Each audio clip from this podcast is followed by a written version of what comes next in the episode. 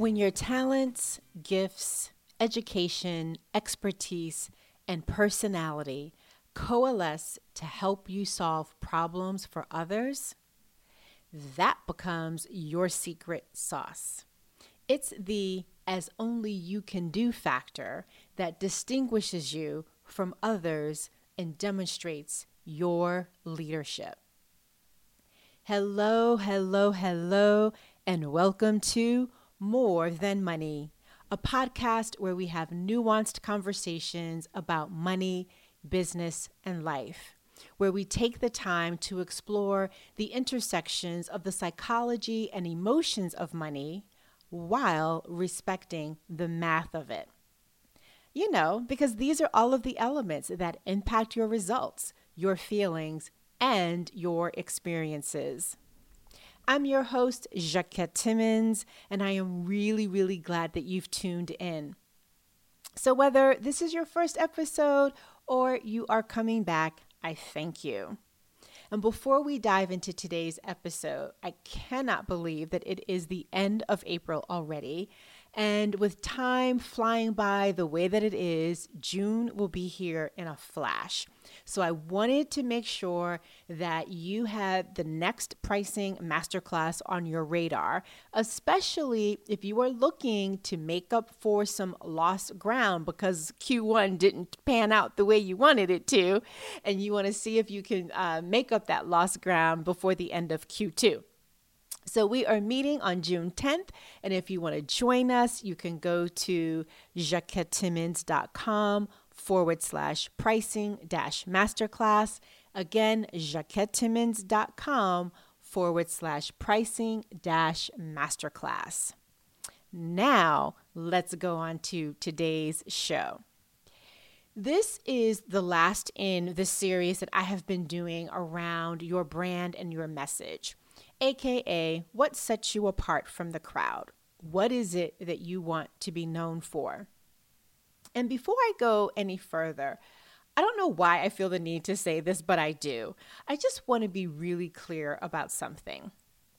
In having these conversations with you about messaging and branding, I have not held myself out as a branding expert because I am not one.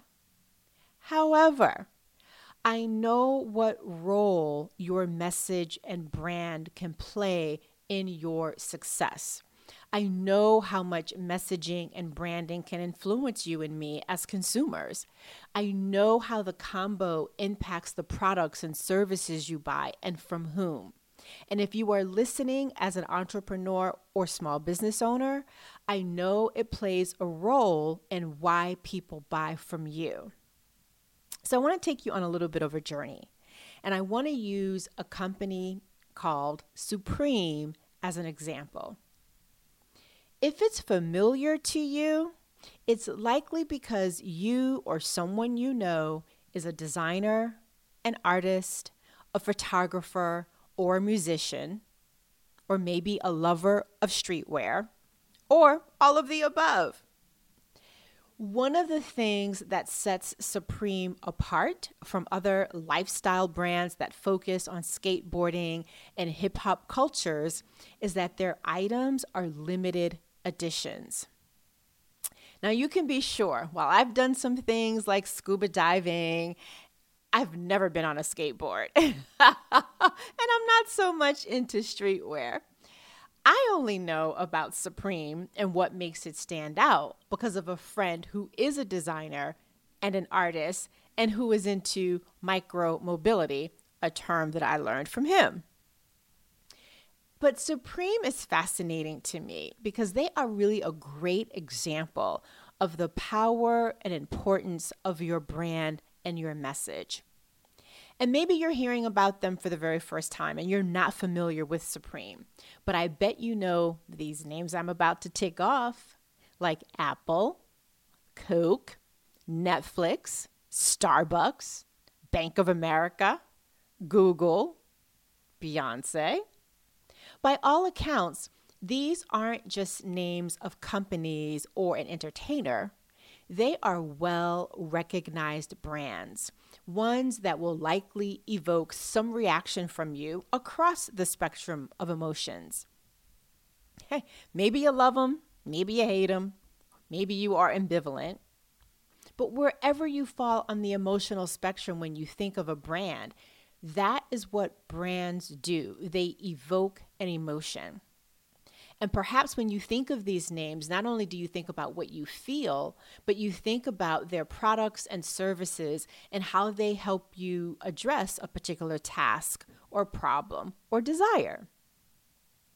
Well, lurking behind that is what resonates with you about their messaging and branding.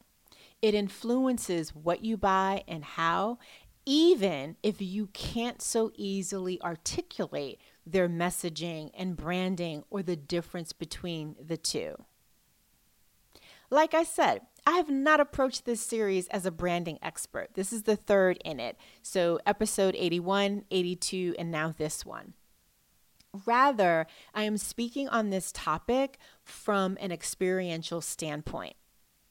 And I happen to have some pretty strong feelings about branding and its sister, messaging. It's something I think about often because I have a business whose growth and sustainability are very much tied to my message and brand. In fact, I got a new speaking gig courtesy of a Google search. Yes, that is right person from the company was doing a Google search. My name came up as, you know, and as a part of the results. They reached out, we and they read my email and then that led to a phone call and some subsequent emails thereafter and a deal was done. And that's just a recent example of my own firsthand experience. But I'm also speaking on this topic because it's a combo that affects the work of my clients and the work that they do for their clients, customers, and prospects. And again, let's not forget that this all shows up when you are behaving as a consumer and not as someone creating something to be consumed. And I should say, let's also not forget how messaging and branding shape how you vote. just in case you think this is only relevant to commerce, it is not. You and, a, you and I should say may not have the budgets to work with a fancy agency like the brands that I've referenced in this episode, but the questions that I posed in episodes 81 and 82, so if you haven't listened to them, now's a great time to press pause, go and listen to them, answer the questions, and then come back here and finish it up. But my point is that the questions that I raised in those episodes can certainly go a long way in helping you to bring all of the pieces together. And like I mentioned in the last episode, I have framed this conversation with you know entrepreneurs and small business owners being top of mind but the scope is just as relevant if you work as an employee and are aiming to make a name for yourself in your company or in your industry or and or in your industry. Having said all of that though, let me be really really clear. It's not easy. Discovering and communicating what it is that you want to be known for takes a lot of work. It's internal work and it's also external work internally because self awareness grows when you create the space and time for the introspection required to discover your message to happen. Externally, because you don't always have complete control over the perception of your brand and how your brand, your I should say your message gets spread, but externally because you can um, not how do I want to say it? While you don't always have control over how it gets spread, you can invest time, energy, and resources to share it and communicate it to influence how it gets spread beyond your own intentions, which is also a way of influencing your brand's perception. So, all of this is a really wonky way of saying that there is no benefit to trying to come up with a shortcut to the internal work and the external work that is required to really, again, get very clear about what it is that you want to be known for, what sets you apart, and, you know, how does that then result in the words that are used to d- describe your message and then also your brand. And in fact, I actually use this entire exercise as really a great way of kind of making the distinction between working on your business or working on your career and not just in it. And as, you know, opaque, I don't know if opaque is the right word, but maybe what's the word I want to use? As yeah, I'm going to stick with opaque. As opaque as the process can be, here's a way that I think it can have a little bit more clarity. If you're having a hard time just kind of wrapping your head around th- this discussion, and that is to think of it as an equation that is pairing together knowledge and personality. So, said a bit differently, this is when your talents, your gifts, your education, your expertise, and your personality coalesce, and they coalesce in that this is how you help solve problems for others. This is the factor of as only you can do. And that is really, really key because this part, the as only you can do, is where your messaging portion comes into play because that speaks to what it is that you want to be known for. So, your brand, your message, this combo, it is your secret sauce. And the as only you can do point is how you distinguish yourself from others who technically do the same thing as you. And likewise, it is how you demonstrate your leadership, either in your company or your industry, or perhaps both. It's your secret sauce because every interaction that you have with your clients, with your customers, with your prospects, with your professional peers and colleagues, with your vendors, etc., it sends a message. It sends a message that either reinforces your message um, in terms of what it is that you want to be known for, and it sends a message about your brand in terms of how do you do the things that you do. And it truly puts a spotlight on what makes you unique. So in other words your brand and message they are a big darn deal. Plus the elements of your brand and message these are the things that can never be taken away from you and I know I haven't emphasized that a lot, but I think that it is important to recognize that once you lay claim to what it is that you want to be known for and how you do the things that you do and why it's important to you and why you want it to be important to other people, no one, and I do mean no one, can take that away from you, at least not without your permission.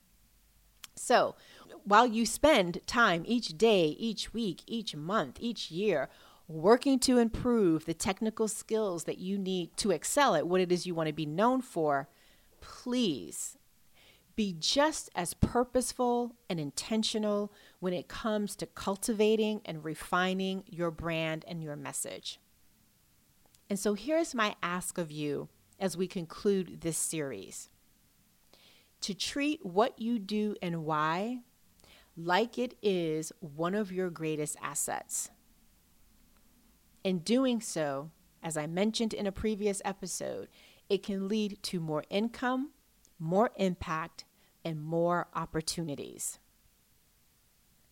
Well, folks, that is it for today's episode. As always, thank you so much for tuning in and listening all the way until the end. If you'd like to show appreciation for this podcast, this episode, please share it so we can reach more people. And if you'd like to join us for the next pricing masterclass, it's on Thursday, June 10th at 4 p.m. Eastern. Again, this is an opportunity. If Q1 didn't turn out the way you wanted it to, this is a great way to see how can we make up for lost ground in Q2. And if Q1 exceeded your expectations, still join us because let's see if we can double that for Q2. So to join us, go to jacquettetimmons.com forward slash pricing dash masterclass. Again, jacquettetimmons.com forward slash pricing dash masterclass. You can get all of the details and RSVP there. And you know, I'm going to always say this too. If you'd like to buy me a coffee, here's how you can do that. Go to buymeacoffee.com forward slash jacquette, buymeacoffee.com forward slash jacquette. Again, tremendous thanks for tuning in to today's episode. Until next time, remember, it's about more than money.